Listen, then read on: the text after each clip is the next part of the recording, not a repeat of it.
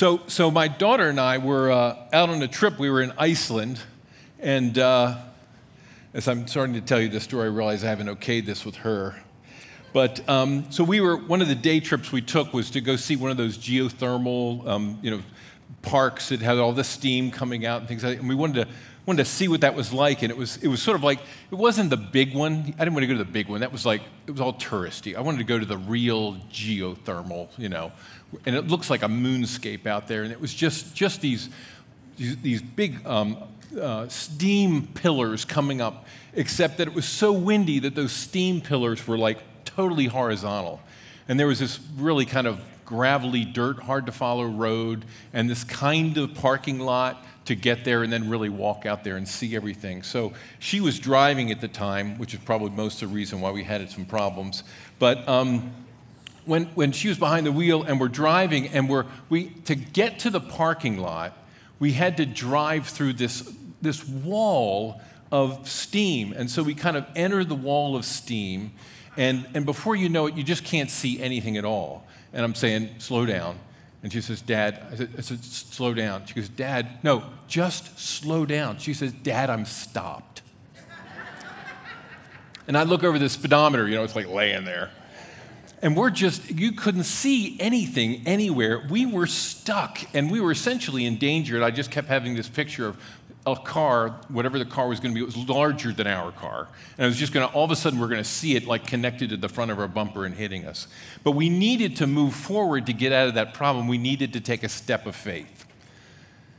We need to keep moving forward even though we couldn't see where we were going. And, and in our passage today, Abraham finds himself in that same position. So the t- title of today's message is Blessed to be a Blessing passage is Genesis 12, 1 through 8. And the big idea is God blesses Abraham so that he can be a blessing to all. So um, there are four parts to this message. The first part is the call, the second is the response, the third is the blessing, and then we're going to close out with the place and the point.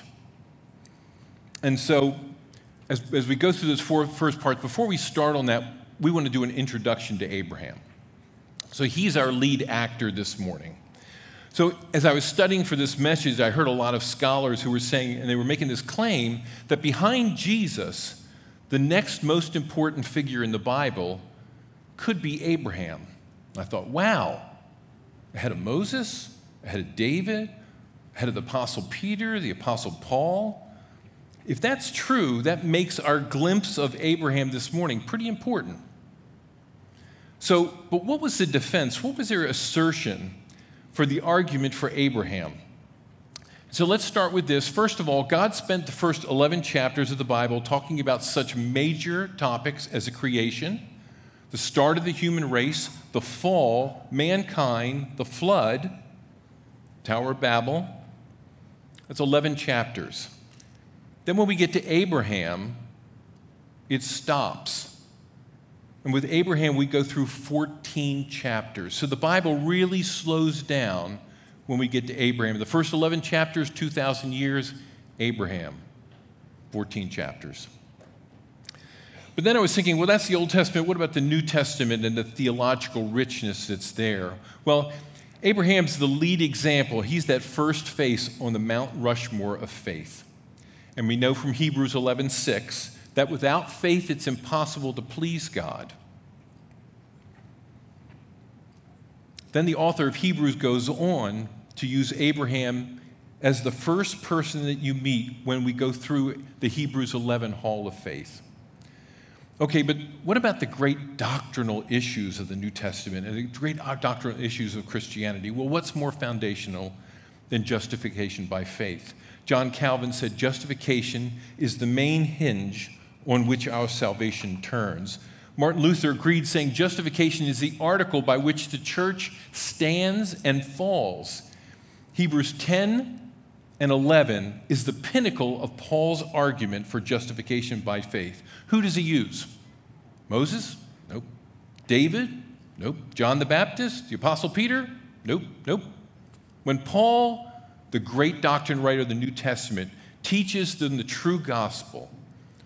he uses salvation by faith, and the example he uses is Abraham, the subject of our message this morning. Abraham is called a friend of God more than any other biblical figure. So we begin our Genesis journey that places Abraham at the center of a path. It's not a step on the way to the good stuff, this is the good stuff. So if we open our Bibles to Genesis 12, we look, don't look past these first eight verses in meeting Abraham, we're seeing the genesis or the origins of the Jewish people. We're seeing the genesis or the origins of justification by faith. Most importantly, we're seeing the genesis of a promise, a commitment that God is making to Abraham, to Abraham's descendants, and to every family on the earth. If you turn in your Bibles to uh, Genesis 12, if you didn't bring a Bible, that's okay. We're going to put the uh, verses up on the, on the screen behind me. But before we start, let's pray and ask the Lord for help. Father, we thank you that you love us. Please open our eyes and open our hearts to your word. Lord, help me be a faithful minister of this passage and of your heart.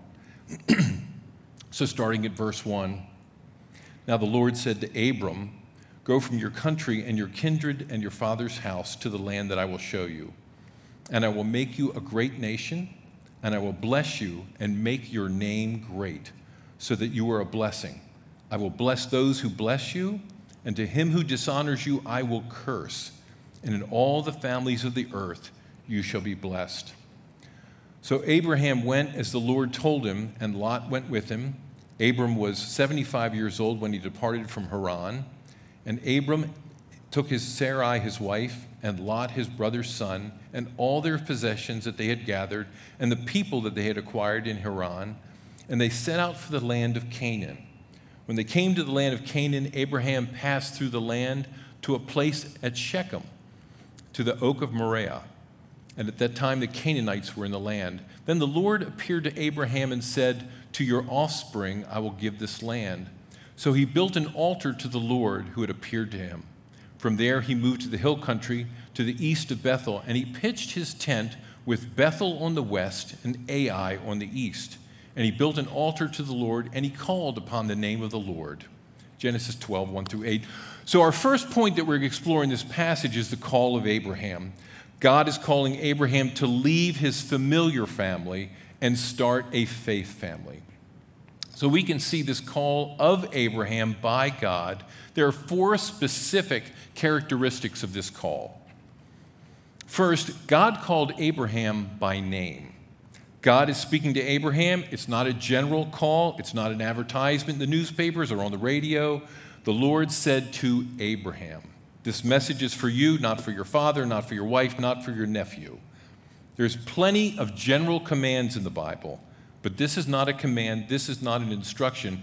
This is a call, and it's deeply personal.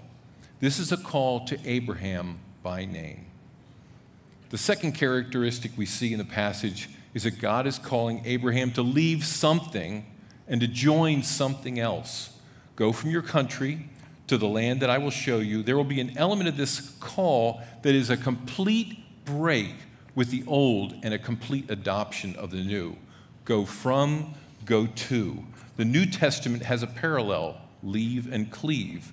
The call of God inv- involves leaving one thing behind and giving yourself wholly to something else. The third element of this call is it, is it calls Abraham to make an act of faith. God is calling Abraham to a land that I will show you. Not the land that you already know, not the land that you've watched YouTube videos of. This is completely new for Abraham. We're not in full explanation mode. This is not a comprehensive project plan. There are few details and an unknown destination. Abraham is to start a trek that will test his faith in God. The fourth characteristic of the call is a sacrifice and risk. Go from your country and your kindred and your father's house. Abraham is asked to leave the place where he had property and relations and relationships. He was leaving the familiar, not for the unfamiliar, but for the completely unknown. This call is similar to a marriage. It starts with a proposal, and the proposal is by name. Second, you're asked to leave your home, leave your family, leave your people. And not only that, but a couple of chapters later, Abram gets a new name, Abraham. Like a marriage, it's a major step of faith. Take my name, my family identity, and now go to a place that you really don't know anything about and join yourself to me for the rest of your life. God was saying, Leave your family and join mine. We will start a new family. Abraham, will you accept my proposal?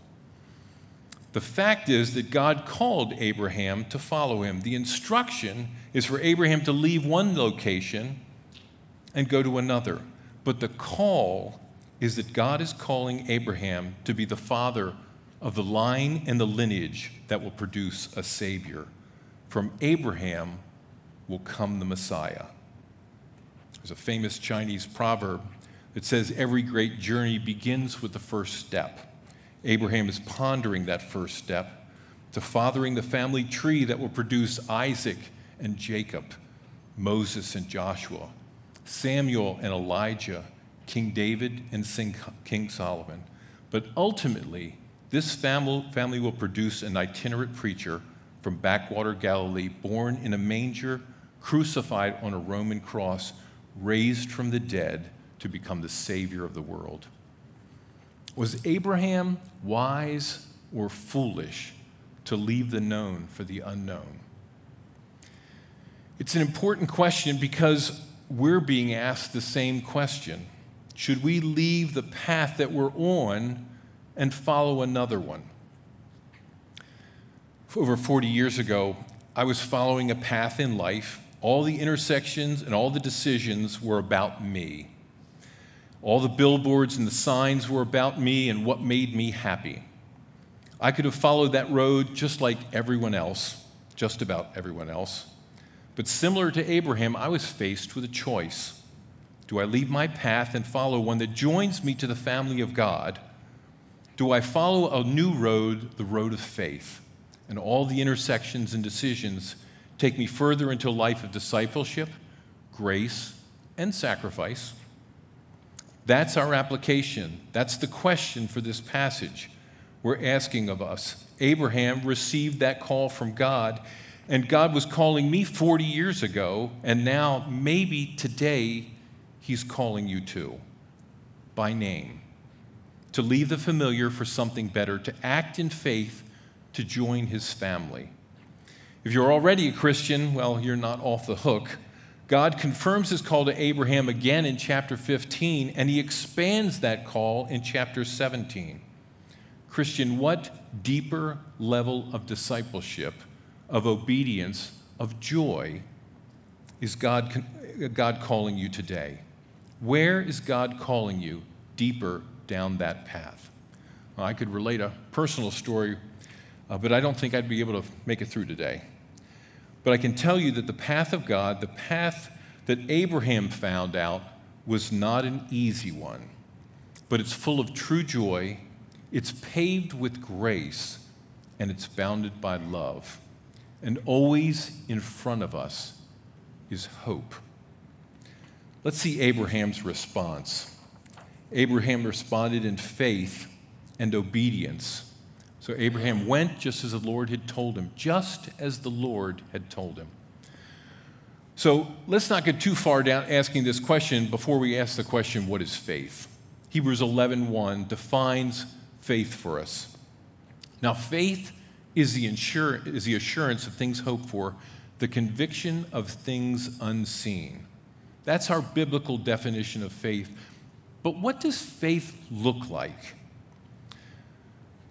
Uh, the, uh, uh, Pastor Tim Keller, the late Pastor Tim Keller, gives us a taste of what that looks like. The only person who dares wake up a king at 3 o'clock in the morning for a glass of water is a child. We have that kind of access. We have that kind of access because that child has assurance and conviction in their daddy.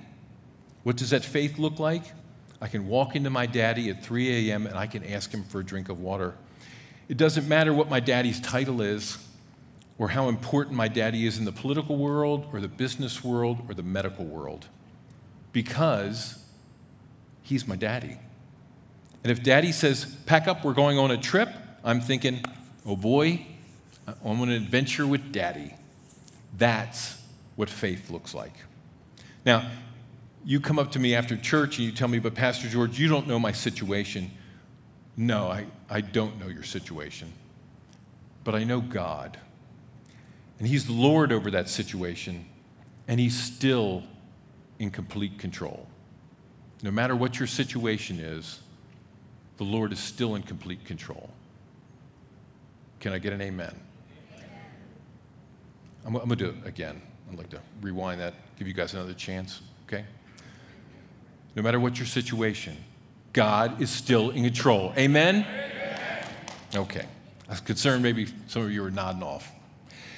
Did Abraham respond in faith? Again, I think Hebrews 11 has our answer. By faith, Abraham obeyed when he was called to go out to the place where he would receive an inheritance, not knowing where he was going. When he was commanded, he responded. It's not clear, but it sounds like it was immediate. Charles Spurgeon, in his sermon on Genesis 12, said this Just as the thunder follows the lightning flash more closely when the storm is near, so when faith is near, the thunder of our obedience follows a mighty flash of God's influence in our hearts. If God bids us to do, we should do at once. Abraham went without hesitation. There's no selfish negotiations. God, if, if you do this, then I'll do that. There's no whining, no complaining. Did he go joyfully? Doesn't say. But we don't need to know. If he resisted, it was internal. If it was joyful, it was internal. The key was that responding in faith is responding. So, how do we respond in faith today? God's call to Abraham involved leaving one place and building a home in another. What if God calls me to India or Malawi or Thailand? Well, remember that God's call to Abraham was more was less about location and more about vocation. God's call upon Abraham did not lead, did not, was, not to tra- was not to travel as much as it was to join, to unite, to follow. So, how do we respond in faith today? Well, to answer that question, we must ask this first fundamental question Have you joined God's family? The first call of God is to put your trust in Jesus Christ.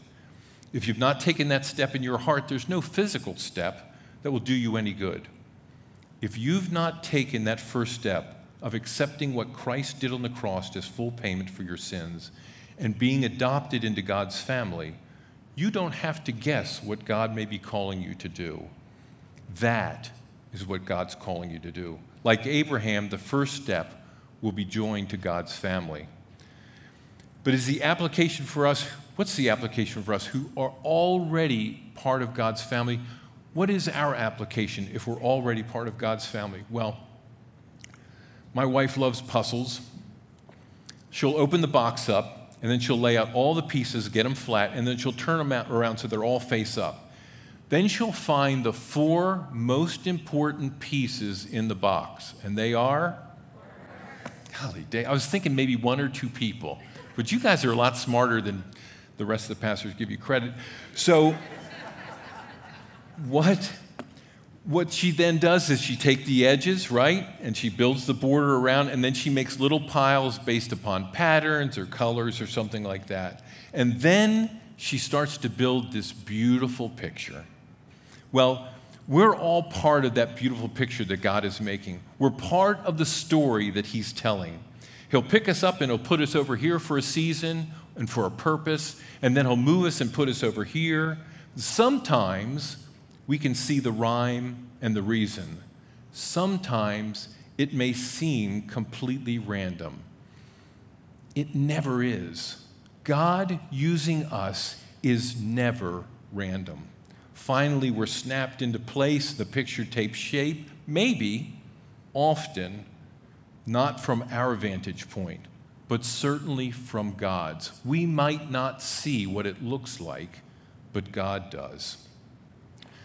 Problem is, this analogy breaks down here because God, in His infinite wisdom, is using us in numerous places and stories all the time at the same time. Sometimes we're major players, sometimes we're a background piece. But all in His love and creativity, we're being used over and over and over again. So, what's the application? Keep obeying, keep following. You don't see the purpose now, you may not see it till heaven, but obey. He's using you for good. So, what happened to Abraham? Well, he made a promise. He, God made him a promise. And the promise was God was received, uh, Abraham received a promise of blessing. And I will make you a great nation. I will bless you and make you a great name so that you will be a blessing. So we've come to the pinnacle of this passage, and maybe arguably the pinnacle of the Old Testament. Why? Because there's a huge step taken in this verse. Back in Genesis 3, God states, I'm going to send a Savior. Here, to Abraham, he promises a blessing, but more a lineage of a blessing that'll reach every human being on the planet. So let's take this, this promise in three bites. What is a blessing? What's the impact of that blessing? And finally, what are the terms of that blessing? So, what is a blessing? So, we peel this apart, we, um, we often say things like, Well, I was blessed because I didn't run into traffic on a trip, or, or I've been blessed to keep my job through the pandemic. But blessing, especially this blessing, is more than just nice things happening. Okay? The Hebrews word here in Genesis 12 is barakah. And there's really no English, perfect English translation, but it's that sense of blessing, a source of blessing, prosperity. In other places, it's translated benefit and generous and gift, and interestingly, peace. So I'm going to kind of pen my own translation. A blessing is a fountain of good things. God is going to make Abraham a fountain of good things. What's the impact of that blessing? Let me give you a visual, visual representation of God blessing Abraham. So, we've all seen pictures of a pebble dropping into water or a drop of water that hits a serene, flat surface, right? And there's this ripple effect that goes out all across the face of the water. The blessing of Abraham, a blessing that God placed upon Abraham, is like that only different. The blessing of God drops on Abraham and it ripples out from there. In our picture, the ripples go out and they get smaller. In God's blessing of Abraham, the blessing ripples go out and become bigger and bigger and bigger until it becomes a tidal wave. Abraham would be blessed. Abraham's allies would be blessed. His enemies would be cursed. Abraham's seed, his lineage, his offspring, will bless every family on earth. The final ripple, that final wave goes out with tsunami proportions, not because of what the final wave is, but because of who the final wave is. Abraham would go to a land flowing with milk and honey, but the land was not the reward. Abraham would become a great nation. Would, his name would become renowned. His allies would be blessed. His enemies would be cursed. But do not misunderstand. The promise is not for fame, for vast tracts and livestock and riches. The reward is not that you were barren and you'll now have children. This is not a health and wealth promise. This is not the blessing. Hebrews 11 tells us that Abraham fully understood the blessing. Abraham knew the ramifications of the covenant God was making with him and with his progeny. Abraham's uh, uh, Hebrews 11, 9 through 10 by faith, he, Abraham, went to live in a land of promise, for he was looking forward to a city that has foundations, the Hebrew Bible says has permanent foundations, whose designer and builder is God. It's not about a place or a location or dirt, it's about God. Abraham stands in the middle of time. Like Adam before him, he's a representative. Adam stood before God and received the curse. Abraham stands before God and receives the blessing, a covenant with God. Abraham is our representative to receive the promise of God. Back in Genesis 3, God said that he was going to send a Savior, a serpent crusher. Here, now, with Abraham, God makes a covenant, a promise. And Abraham, I'm going to do it through you. I promise I sign a contract based upon my name that there will be one more representative. He will stand before me, only this time perfect, clean, righteous, and worthy. The sin that was int- introduced to every family in the world through the fall of Adam and Eve in Genesis 3 will now be addressed. Because I will place upon this one man the sin of all mankind for centuries before and centuries after. The call to a covenant addresses every human need, and this call addresses every human longing. The Messiah, the Savior, addresses every human need because our greatest need is to have our sins forgiven and our relationship with God restored. Every human need, the greatest human need, is that our sins are forgiven and our relationship with God is restored. The call to address our greatest human longing is because our greatest longing, the cry of our hearts, is to be loved and loved unconditionally. And that's what Jesus did on the cross for us. Not only was he the propitiation of our sin, but he was also the vehicle of our adoption into God's family. He took our place of punishment so that we could take his place as favored, beloved, blessed. Finally, what are the terms of the blessing? One more thing, one more important point we need to grasp. God and Abraham are face to face, metaphorically, and they're about to strike a deal, the most important agreement ever made in history, and will continue to be so until it's fulfilled by Jesus Christ in the New Testament. Above me, I hope, we're getting there. Nah, we're there. Good. Above me is the Abrahamic covenant found in Genesis 12. But if you read this covenant that's being made, you're going to notice that there's a tiny word that's missing. There's a two letter word that's not found in this contract. And I'm going to let you look while I take a sip of water. What's that word? It's the word if. There's no if in that promise. There's no if in that contract. There's no performance clause. There's no if I do this, then you'll do that. This is not a covenant between God and Abraham.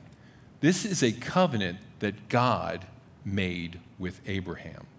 A moment ago, I said that God and Abraham were about to strike a deal. I didn't say they were negotiating a deal. This is not a merger, this is an adoption. God is saying, I'm taking you for mine. You are part of my family. You have a seat at my kitchen table every morning and every night. You are now family. This isn't about performance, this is about grace. We've covered a lot of ground today. we started by getting to know Abraham. Then we did a deep dive into the call that God was making upon Abraham and the call and the calling of Abraham to leave this familiar family and start a faith family. We looked at Abraham's response and how he responded in obedience and faith. The third thing we looked at was that promise of God that God was making to Abraham was a promise being blessed so that he could be a blessing to the, the whole earth. Now we've come to the fourth element, the last element that we draw out of this narrative of Scripture, and it's God's place, God's point. God has a place for his people, and God has a lesson for us to learn. So, why did God have Abraham leave Haran and come to a place in Canaan? Well, God had a place for his people he had now adopted. He now had made a covenant with them, and he also had a point to make. We talked about this covenant that God made with Abraham being a, like a marriage covenant, and thus God had a home for his family. God was bringing them to a place that they could call home. Now, I need you to stay with me here, okay? I need a little bit of time to develop this.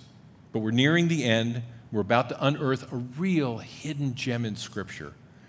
God is absolutely incredible. He's amazing, and He's about to show you His glory by revealing it in His Word. Stay with me as we read Genesis 12, 6 through 8. Abraham passed through the land to a place at Shechem. Can you say Shechem? Oh, you're still awake? To the oak of Moriah, he came, uh, at the time the Canaanites were in the land, and the Lord appeared to Abram, and he said, Your offspring, to your offspring I give this land. So he built an altar there to the Lord who had appeared to him. From there he moved to the hill country to the east of Bethel, and he pitched his tent with Bethel on the west. Can you say Bethel on the west? Great. And Ai on the east. Can you say Ai on the east? You're with me. I love it. Okay. And there he built an altar to the Lord and he called upon the name of the Lord. There's so much to unpack here. I'm just going to need to summarize. God covenants with Abraham, and Abraham sets out for Canaan. Abraham starts by passing through Canaan and he gets to Shechem, where God restates, All of this is yours to you and your offspring. Abraham memorializes that moment, that promise, that event by building an altar. Abraham continues his tour of his new home and he pitches his tent between Bethel and Ai. Those are, uh, those are cities that we're familiar with because they're mentioned in Scripture several times. The passage seems unremarkable, and we're tempted to read and move on. But there's something notable, there's a notable mirroring of those two passages that looks oddly suspicious. This place is actually unnamed in Scripture. Shechem was named, but this place is unnamed. So, why is it important that Abraham pauses his trip, builds an altar, and does something that he didn't do in Shechem, which was call upon the name of the Lord? What's going on in this spot? Well, the word Bethel is derived from a Hebrew word, and that word means house of God. Can you say that with me? House of God? Okay. This is all building. Thank you for cooperation. But the word Ai is also derived from a Hebrew word, and it means heap of ruins. Can you say heap of ruins? That's it. So, what did Abraham do? He built an altar to remember. Remember the gift of the land. and he called upon the name of the Lord. What do you think that he said? Lord, help. You've called us to this place before this choice to live with you in the house of the Lord or in a heap of ruins. God had a place for his people and he had a point for his people. We have a choice today God or ruins, blessing or curse. Does that sound familiar? Abraham stands at the gateway to the land that God is giving him and his descendants he states that there's a choice between the house of God and the heap of ruins, a heap of destruction, a choice between a blessing and a curse. God does this again. He doubles down on that centuries later when Abraham, well, now Abraham's children are returning to this place. Let's read it in Deuteronomy 11. See, I'm setting before you today blessing and a curse. Blessing if you obey the commandments of the Lord, which I commanded you today, and a curse if you do not obey the, obey the commandments of the Lord your God. But turn aside from the way that I have commanded you today to go to other gods that, have not, that you have not known. And when the Lord your God brings you into the land that you are entering to take possession of it, you shall set a blessing, a blessing on Mount Gerizim and a curse on Mount Ebal. 430 years later, Abraham, after Abraham, God repeats himself. You see, Abraham had a child, Isaac, and Isaac had Jacob, and Jacob had his 12 sons. And then there was a famine and it, that was created by God for his glory, so that Jacob and his family would go to Egypt, where they became very numerous. And God did a mighty works so that they could return home back to the land that God had given Abraham so that they could go back to their home. God brought Abraham to this place, Shechem, where there is your home. Then he has a choice a blessing or a house of God, or a curse, a heap of ruins. Over 400 years later, God brings Abraham and his descendants to a place, to a place between Mount Gerizim and Mount Ebal. And God says, I'll set uh, set a blessing on Mount Gerizim and a curse on Mount Ebal. Well, Gerizim and Ebal are two neighboring mountains, and in between them is a valley. And in the middle of that valley is a town. And the name of that town is Shechem. Over 400 years later, God brings Abraham and his family back to the same place, to the exact same place. God restates his covenant that he made with their great great grandfather, great great great great grandfather, Abraham, on the very ground that he made it with Abraham. Romans 11 says, For the gifts and the calling of God are irrevocable. God had a place for Abraham, a home for his family. And 400 years later, he returned them to that same spot. And God had a point, a lesson that he wanted to hammer home. God is unchanging, God is faithful, God is true to his word. God's family needed to learn that because it would be another 1,400 years before, the, before God fulfilled the promise of a Redeemer. If I could have the band come up. So, what's our application? Well, there are two points of application. Application number one is God calling you. I've talked a lot about God, and I've done it in a very relational way. God is Father, God is friend, God is Savior. You may be wondering about that. You may be wondering if you have that kind of a relationship with God. And if you're wondering, even if you were raised in a Christian home or not, even if you were if you have attended church all your life or not, even if you've been baptized or christened or dedicated or not, you may be wondering, do I have that kind of relationship with God? If you're wondering, I would love to talk to you. I'd love to talk to you after church right up here or talk to one of the pastors. If this conversation has raised questions in your mind or caused you to wonder about what happens after death, it would be my honor to speak to you about that. Please come up after the service. Application number two God's calling us to use our blessing to be a blessing. This is for you, Christian. You know, your relationship with God is secure. You know, your adoption papers are in order. And God, what is the call that God's making to you? Well, let me recap the message real quickly. God called Abraham to join his family. And then for centuries after that, blessed Abraham to be a blessing to those all around him. Christian, God is calling you into his family. You're blessed at having a personal relationship with his son. Now let's go as a church family and be a blessing. What does that mean? What am I supposed to do? Well, you, I can't gather my flocks and my herds. My house is not zoned for sheep. But let's get to the most basic level. Every family has chores around the house. Our chores are things that we pitch in to do because we're part of the family and we love each other. Grace Kids, our children's church, greeters, guardians, ushers, financial board, small group leaders, small group members. Then what I call freelancers.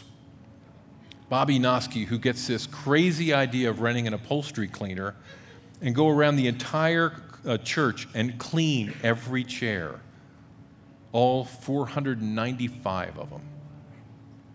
Then there's some stuff, uh, uh, uh, then Mark and Debbie Palmer, they get this idea about Angel Tree and they've now grown it into a billion dollar industry.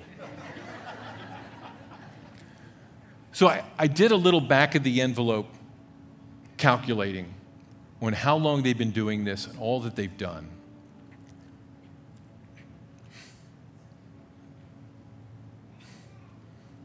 Do you realize the number of families and kids that they've touched is approaching 10,000 kids?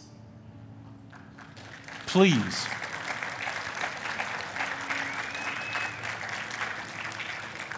Ten thousand kids have been through this church or received a gift or received a meal or something through the ministry in this church. Thanks to the Palmers, who got a crazy idea.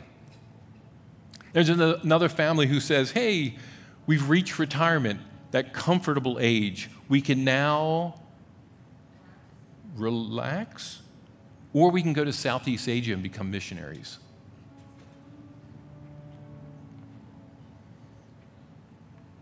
Rippling tidal waves.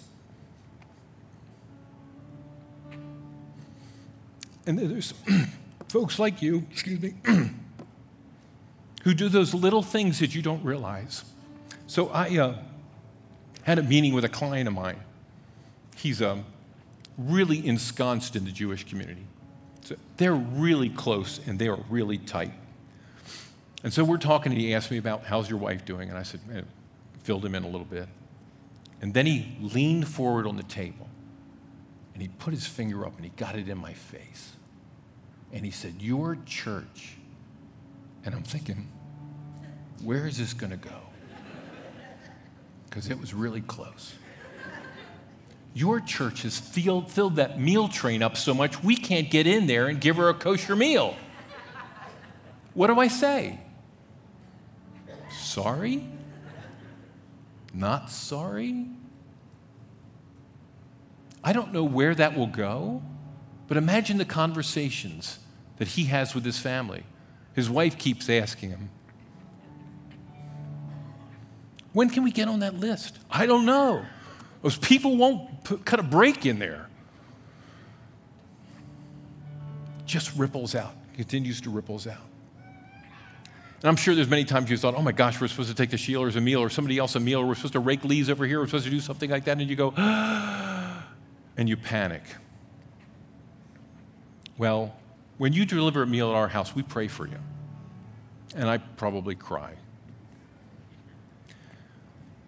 Because of God's kindness through you people.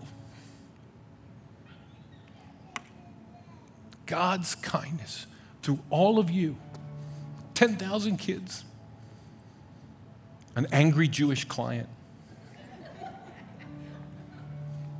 You don't know how God has blessed other people through your ministry. Application two, you are such a sacrificial serving church. Don't lose why God blessed Abraham and why God has blessed you. I'd be okay, but there's a lady over here crying, and I'm really struggling. Peek up and not, try not to look at her.